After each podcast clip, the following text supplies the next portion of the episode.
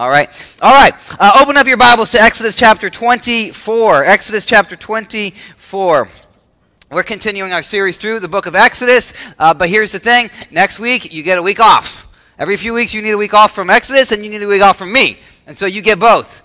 There's a guy named John Soper who's coming to preach next week. He's a guy who's been mentoring me the last uh, couple year, uh, maybe year, year and a half or so. Um, and uh, he was a former district superintendent a couple decades ago. Uh, he's planted churches. He's mentored other pastors.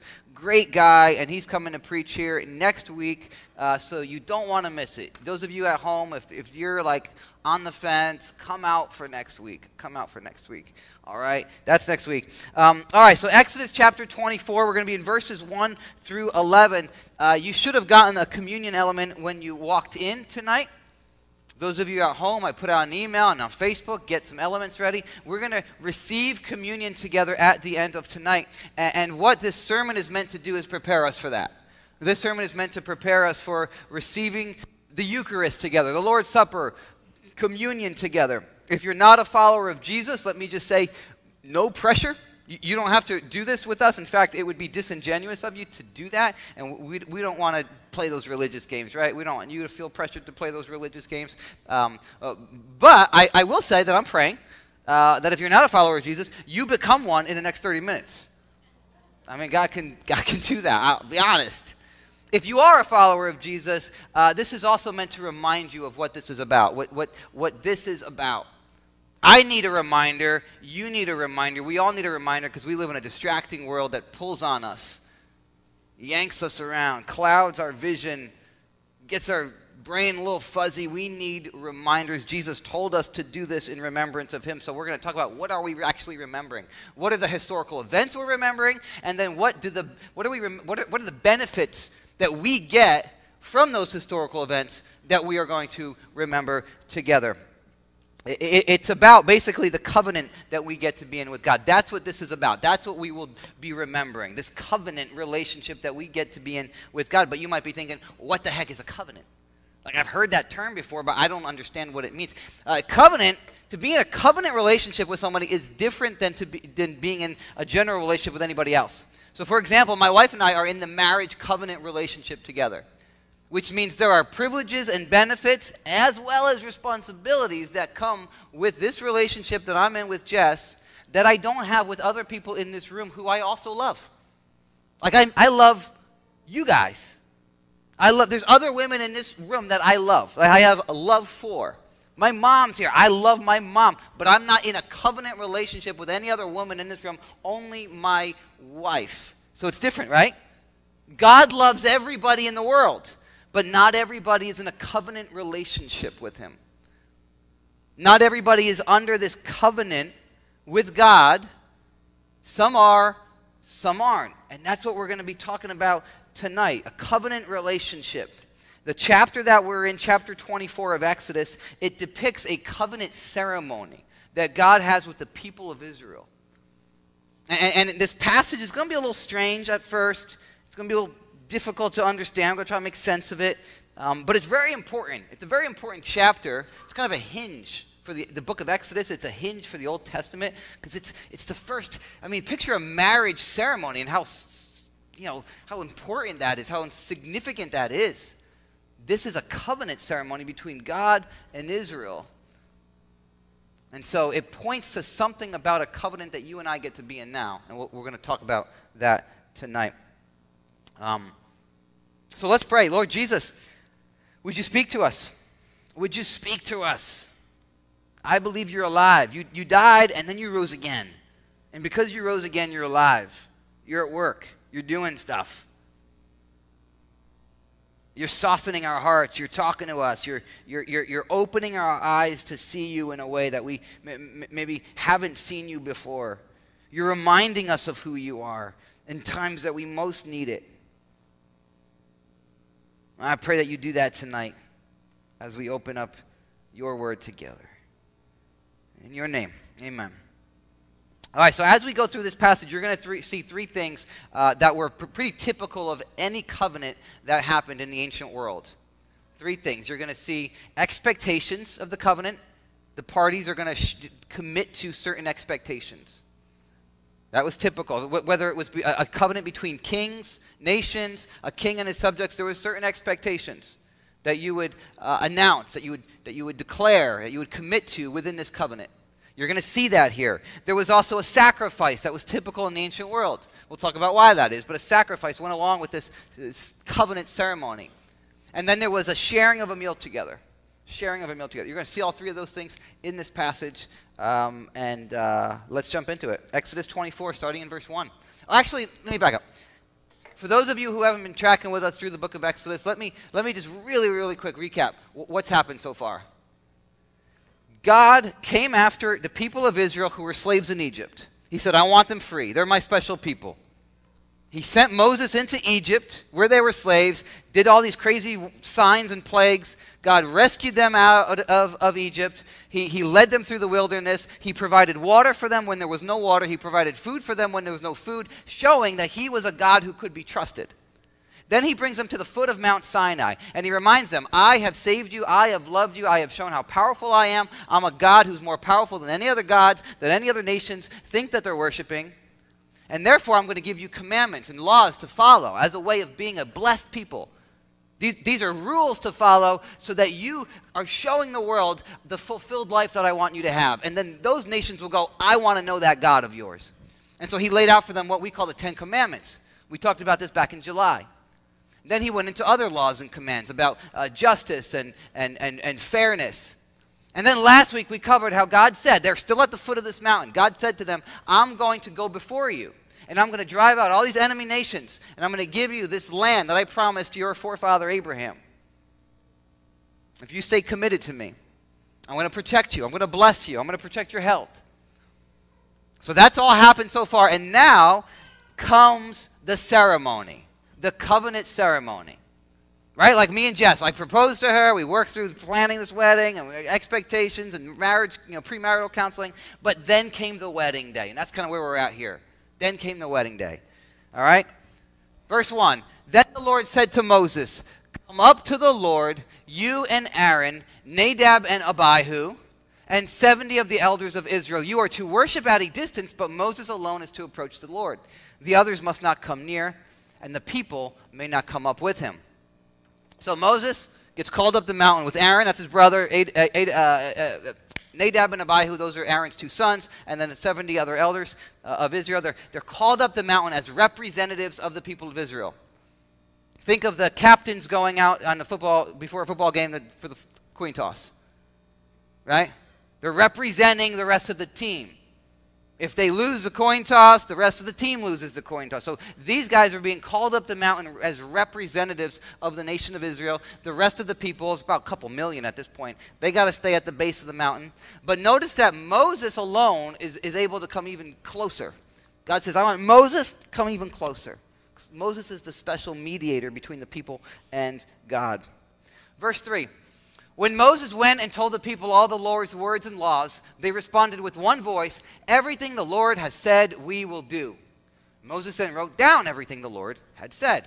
So, the Lord's words and laws, that's what we've covered already. That was chapters 20 through 23, right? That, that's what we've covered. Those are the laws and commands that God said, hey, this is what it means to be in my family. These are the house rules. And, and so now they're responding by saying, we're in. We will do this, right? This is kind of like the vows in a marriage ceremony. We will do this. We want in on this thing. Yes, I do. You're, you're, you've been a good God to us. We trust you. We'll obey you. And then Moses wrote down everything the Lord had said. Why did he write it down? Because the future generations could otherwise be like, hey, I don't believe God really said that. Oral tradition, oral stories get twisted. I can't trust that. I'll have my own deal with God. You have your deal with God. Let's just you know, live and let live. And, and so God wanted this to be preserved, to be preserved for future generations. This is what I said in this moment. Moses wrote it down in the moment, right? Because you and I, right, we, we, we sometimes like to do that. We're like, you know what, Justin, if that's what you think God told you, fine, but not me. But God says, no, I, I've got my word here that you all have your individual relationships with God, but you don't get your individual covenant, your own individual agreement, your individual contract. Our kids, we have individual relationships with our kids. We discipline them differently, but we're not raising them to embrace different values, right? That make sense? Similar here. So let's keep going. He got up early the next morning and built an altar at the foot of the mountain and set up 12 stone pillars representing the 12 tribes of Israel. Here comes the sacrifice. Then he sent young Israelite men, and they offered burnt offerings and sacrificed young bulls as fellowship offerings to the Lord. Moses took half of the blood and put it in bowls, and the other half he splashed against the altar. I know that sounds so strange, right? Our modern thinking's like, yo, come on, this, this stuff, this, this is, the, can we avoid this stuff? Pastor Chris, I brought a friend tonight. This is not the kind of stuff that I thought we'd get into. So, sacrifices in the ancient world, when it came to covenants, um, on one hand, they were saying, uh, it was like if so if me and Justin were going into a covenant together and we offered a sacrifice, it was like us saying, "May it be like may it may it happen to me what's happened to this animal if I don't fulfill what I just promised, I, would fulfill to Justin. Like may that happen to me. May I be like this animal, right? But in this particular covenant, it meant more than that. There was a greater meaning, which we'll come back to. Verse 7 Then the, uh, Moses took the book of the covenant. Again, those are the laws and commands, what he's wrote down, and read it to the people. And they responded, We will do everything the Lord has said. We will obey. So again, he had written it before. Now he's reading it. And the people again respond in the affirmative. Yes, I do. All right, think of vows in a marriage ceremony. Yes, I do. I will. I'll love you, cherish you, till death do us part. Um, and, and, and notice that God gave them the choice. He gave them a choice to be in or out. He gave them a choice. Even though He's shown how much He loves them, He's shown that He's a God who can be trusted, He gave them a choice. Do you want in on this? And they're responding in the affirmative, yes. But He gives all of us a choice. He, he honors the dignity of human beings being made in His image by saying, Do you want in? I, I proposed to Jess. She, should, she could have said no. She could have said, No, no thanks. Get out of here, right? She could have did that. Even on our wedding day, she could have, standing up at the altar, either said, I do, or she could have bounced, making things very awkward for me. I'm glad she said I do, but it was a choice she made, you and I as well. We get a choice. God asks us, hey, do you want in on this? Some of us have never had the opportunity to respond to that. Some of us have said no most of our lives. Nah, I don't, not me, not me. But again, maybe that'll change tonight. Maybe that'll change tonight. Verse 8 Moses then took the blood, sprinkled it on the people, and said, This is the blood of the covenant that the Lord has made with you in accordance with all these words. He took blood and he sprinkled it. Imagine me throwing blood on all y'all. We're going to explain that in a moment. We'll come back to that. Tuck that away. Verse 9 Moses and Aaron, Nadab and Abihu, and the 70 elders of Israel went up. So they, now they're going up the mountain. They saw the God of Israel. Now, don't take that lightly. They saw the God of Israel. They beheld him in some way. Under his feet, so we, they kind of saw his feet in some way, was something like a pavement made of lapis lazuli, as bright blue as the sky. So, this is God giving them a glimpse of his splendor, a glimpse of his, his glory, his holiness, his wowness. They're going up the mountain. They're like, whoa. They got to see a glimpse of God. This is God giving them something that they didn't deserve to get. Look at verse 11. God did not raise his hands against these leaders of the Israelites. That's Moses writing this. Moses is saying, We got to see pieces of God, and he didn't kill us for it. Because otherwise, that's what would happen. Ordinary sinful human beings trying to come into the presence of a holy God would get zapped. A few chapters earlier, God had said to them, Don't approach the mountain. It's dangerous. Don't come up here. And now he's saying, Come on up here. They get to approach him. Why? How? How do they get to approach this holy God and not get zapped? That's a big question we should wonder about. Unholy, sinful human beings like you and I, even on our best days, by the way, don't get to approach a holy God. Don't get to be in the presence of a holy God. I've used this analogy before. We used to have a dog named Sheila who used to love to play in the mud. I showed a video one time of this. I brought her home to Jess. Jess was like, she ain't coming in the house. It wasn't because Jess didn't love this dog. The dog had to be cleaned up and washed before she could come into the house, before she could come back into the presence of Jess. Right? The dog, she just loved the dog. but sh- the dogs just couldn't come into her presence. God loves us all. But God's like, you can't come into my presence on your own. You're, you're a dirty dog. I mean, that's, what, that's what he says in his word here. So, how did this happen? And more than that, not only were they able to come into his presence and see a glimpse of him, but look what the rest of verse 11 says. They saw God and they ate and drank. Remember that meal we talked about earlier? That was part of covenant ceremonies? They got to do that with the God of the universe. They got to eat and drink with God. They got to be in his presence and eat and drink with the creator of the universe. Now, that's nuts. Isn't that what we all want, though? Isn't there something in our souls that I want that? I want to be able to eat with God, to sit down with God, to be in His presence like that, to commune with Him like that. Even if we can't consciously articulate it, there's something in all our souls that wants to commune with the transcendent, with the holy, with, with the otherworldly. We want to be connected to it, don't we? We want to tap into it. And these guys got to do that. And this is what God wants for all of us. This is what the first humans had at the beginning Adam and Eve. Things were perfect. And it says that God walked with them in the cool of the day in the garden. They're eating from all these trees, they're communing with God. And then they lost it because they rebelled. And the world was broken. And one big, big piece of the brokenness, one symptom of that is you and I have been separated. We can't come into the presence of a holy God on our own but we want to. And God wants us to. He wants to sit down with us and commune with us. Eating was a sign, especially in the ancient world, especially the Middle Eastern ancient world, was a sign of bonding, of fellowship. And this is God saying, I want to do this with people. I want to do this with you guys. I want that kind of closeness with y'all.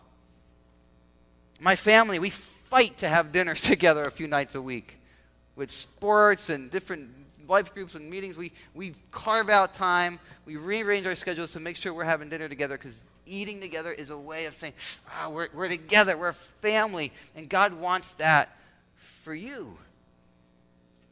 Tim Chester said this This is salvation to eat and commune with God.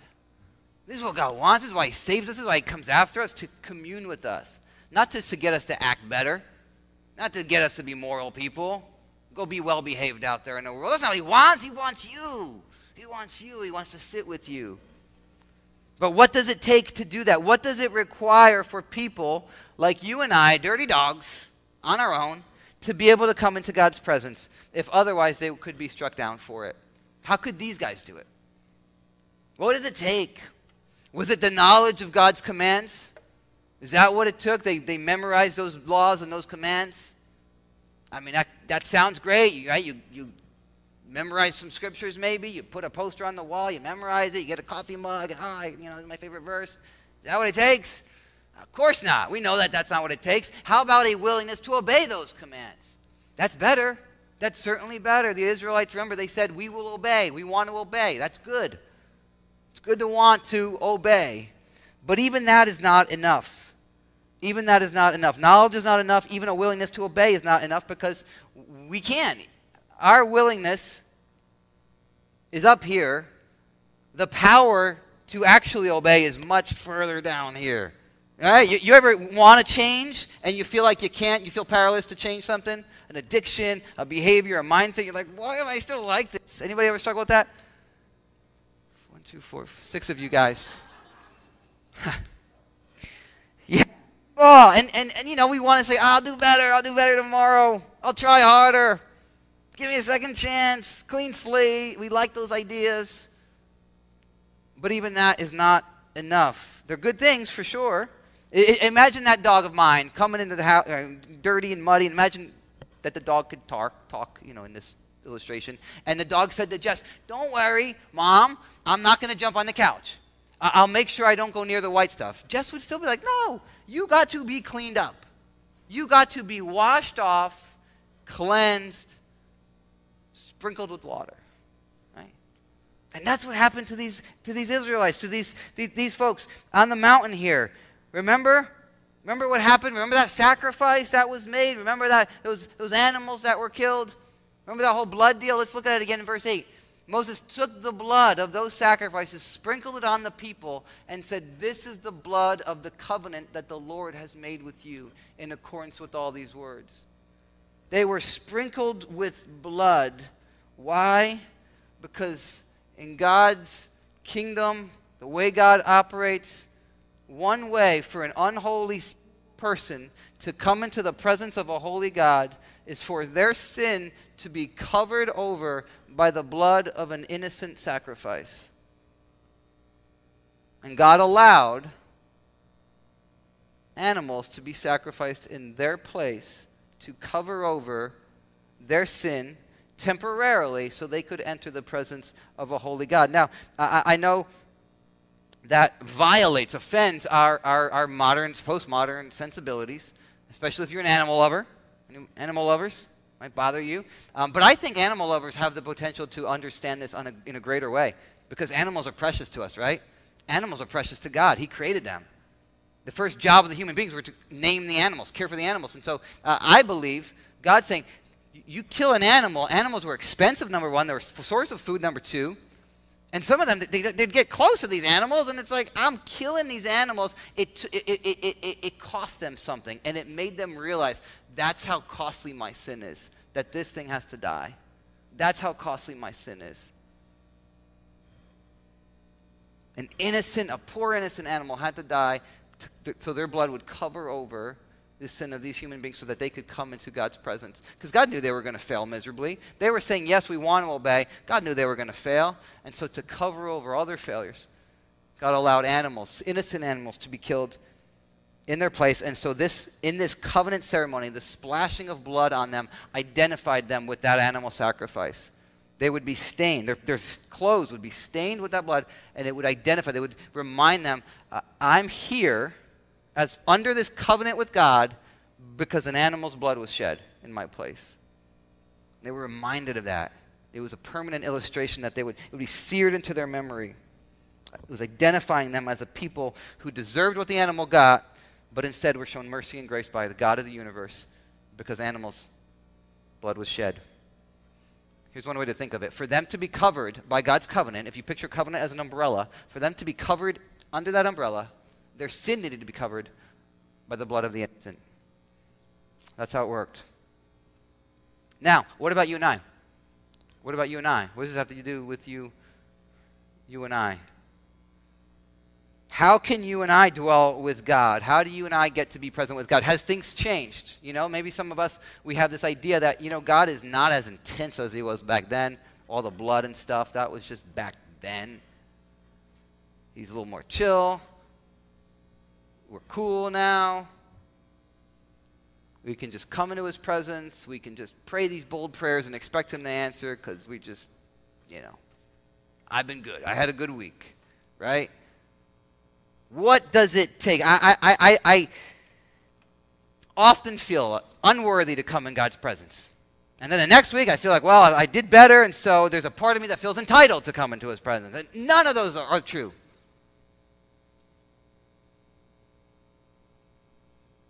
If I'm truly in covenant with Him, I'm not unworthy to come into His presence anymore, and I'm not entitled. What, what is true? How do we get to come? So Israel fails, right? Follow this story. Israel continues to fail. Animals are continuously offered in sacrifice regularly, year after year, decade after decade, generation after generation. But Israel, the firstborn nation of God, so to speak, they were meant to be a blessing to the rest of the world. They were meant to show the rest of the world that there's a better way, there's a better God, but they kept failing, they kept failing, they kept failing until finally God sent his true firstborn son. God the Son stepped into human flesh, became a baby, grew up under the law, obeyed the law, obeyed those commands as the true representative not only of Israel, but all humanity. He went up the mountain, so to speak. He was a better team captain who went and fulfilled all the laws and all the commands that you and I are incapable of fulfilling. He fulfilled them perfectly. He said, like the Israelites, I will do whatever you ask of me, Father. and he actually did it. And then an altar was made in the shape of a Roman cross. And Jesus, God the Son, was nailed to that cross as the ultimate spotless lamb, the ultimate spotless sacrifice. And his blood was shed, his blood was poured out to pay for our sins, that our sins could be covered over, not, not just for a short period of time, but once and for all. Once and for all, so that we could once again enter into the presence of God, be in covenant with God, have communion with God, eat and drink with God. And when we're, when we're told to, to do this in remembrance of Him, the cracker and the juice or the wine and the bread, when we're told, we're remembering that Jesus' blood was spilled once and for all. The writer of Hebrews put it like this Hebrews 10, verse 12. When Christ had offered for all time a single sacrifice for sins, he sat down at the right hand of God. So he didn't just die, he came back to life. This, this sacrifice wouldn't count if he just stayed dead. But because he came back to life, it was his way of showing payment has been received. It's done, it's paid for. Here's the receipt. And then he ascended into heaven, right? Think of Moses climbing that mountain. Jesus went up the ultimate mountain. He ascended into heaven. He sat down at the right hand of God. Verse 13, he's waiting from that time until his enemies should be made a footstool for his feet. For by a single offering he has perfected for all time those who are being sanctified. What does that mean? That means anybody who's trusted in him has been perfected by faith in him. We may not feel it, our actions may not show it, but God has declared us not guilty, innocent, because of what Jesus has done. And when you screw up tomorrow, you get to remember oh, wait, Jesus paid for that. Jesus paid for that. And He's growing. He's sanctifying us day by day. He's growing us day by day so that our actions and our attitudes match up with what He has already declared us to be righteous in His sight. So, a few questions as we uh, receive this together. I got a few questions for you. I'm going to call the band up, actually, and I'm going to call the prayer team down. We got a few prayer folks uh, available today to be available for prayer. We just need a couple on each side. I want to give you a few questions to think about as we prepare to receive this together. First question have you made a confession of faith to enter this covenant? Have you made a confession of faith to enter this covenant? People of Israel had to confess, yes, we will. Yes, I want in. Have you done that with Jesus? The Apostle Paul said in Romans chapter 10, verse 9 If you declare with your mouth Jesus is Lord and believe in your heart that God raised him from the dead, you will be saved. For it is with your heart that you believe and are justified, and it is with your mouth that you profess your faith and are saved. Think of a wedding day. I do. I will. God wants us to declare, yes, yes, uh, yes, Jesus. I trust that you paid for me. Yes. Yes, I want you to be my Lord. Yes, I'm tired of trying to steer my own life. Tired of it ain't working. I want to trust you as my Lord. Have you done that? We're not automatically in this covenant. We're automatically out it, outside of it. God is so inclusive. He's like anybody can come. Anybody can come. But we've got to say yes to that invitation. And communion, once we've said yes, communion is the way that we remember. I said yes, I'm in this. Yes, that's right. He paid for me. That's right. I belong to him. That's right. I'm in this covenant with him. That's right. That's right. That's right. It's like when Jess and I do date night, we're like remembering, that's right, we've got this covenant relationship. That's right, that's right, that's right. When we celebrate our anniversary, that's right, we made vows. That's right, that's right, that's right. And when we do this, we're remembering, yes, that's right, that's right. I belong to him. That's right. I had a bad day, screwed up today, but I belong to the king of the universe. He's my dad now. Second question Do you believe that you have been set apart by Christ's blood? Not only has his Christ covered over your sins, but it has set you apart. It has identified you as being different than the rest of the world. Remember, the blood was sprinkled on the people of Israel. It marked them, it stained their clothes, and it was a visible picture that we are different than the rest of the nations around us. We have been freed from slavery, and God has called us to be his, his special people. And you and I, by faith in Jesus' blood, have been set apart to be different than the rest of the world. So before you receive this communion, is there an area of your life that you need to surrender to Him because it doesn't look very different than the rest of the world? Maybe you use your body the way the rest of the world uses their bodies. Maybe you use your mouth the rest of what the world uses their mouth. Maybe you use social media the way the rest of the world uses social media. Maybe you respond to trials and stress the, the way the rest of the world does. So if somebody's looking at you and how you respond to stress, you're like, ain't different. Different. I get just as anxious as the rest of us, just as angry as the rest of us, just as easily offended as the rest of us. They ain't different. Ain't nothing different about their God. Is that the case for you? If it is, if you can be honest with yourself and admit that, I would encourage you to come down. The prayer team will be here. Just say, hey, there's an area. I want to surrender to Him. Can you pray with me?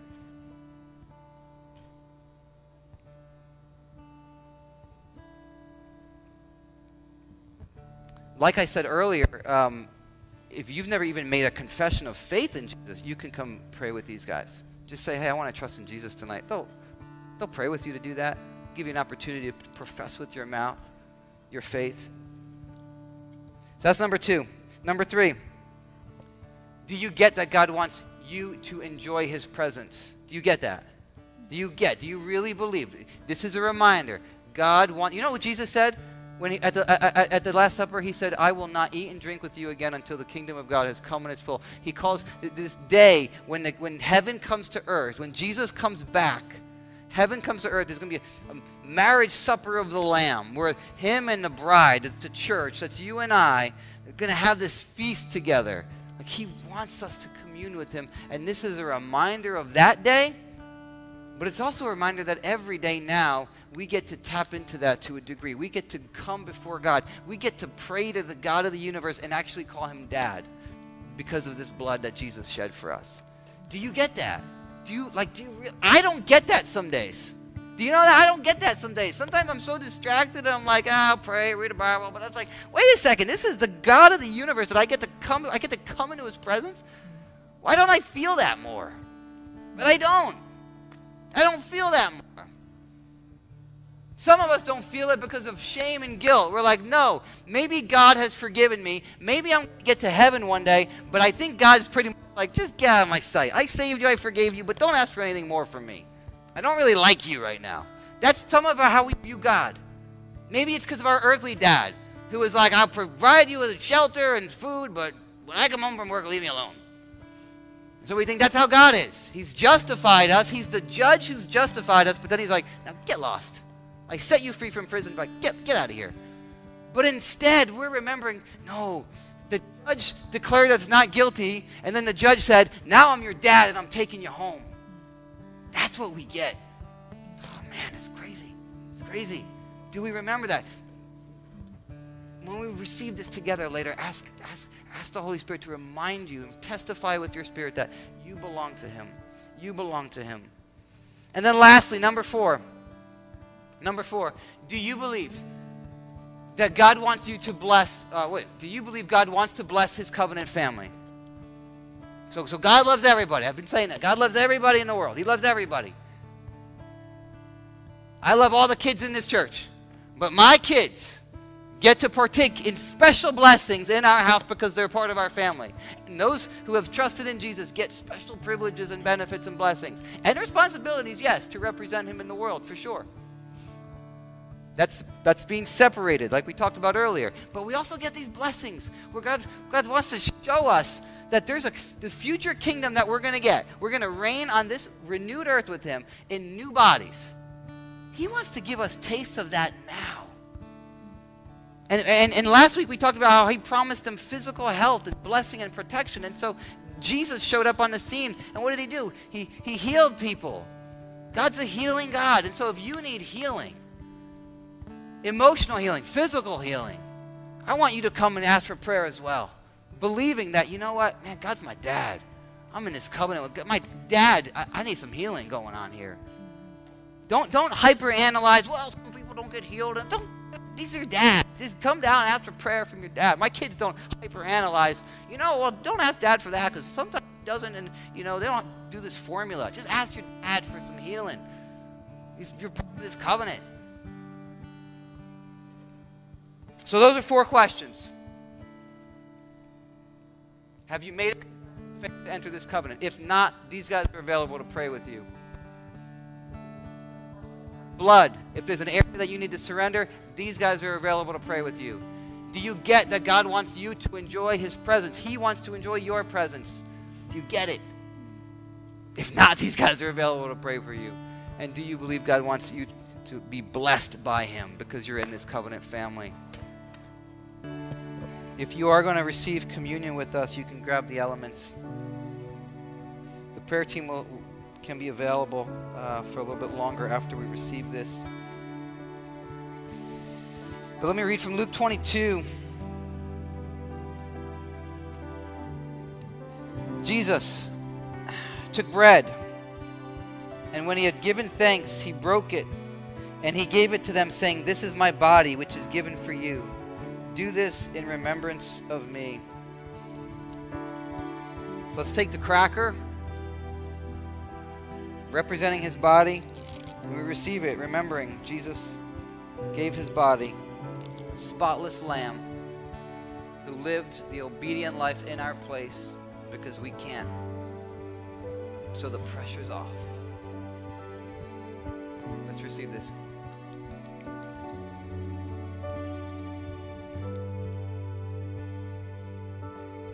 And likewise, the cup after they had eaten, saying, This cup that is poured out for you is the new covenant in my blood. The new covenant in my blood. No more animals. I'm the ultimate sacrifice. My blood covers for all time every single one of your mess ups, sins, everything that you're embarrassed about, every ounce of shame, every thought, every attitude that is offensive to God, Jesus covered it with his blood. And faith in that blood means we enter this new covenant. Let's receive this together.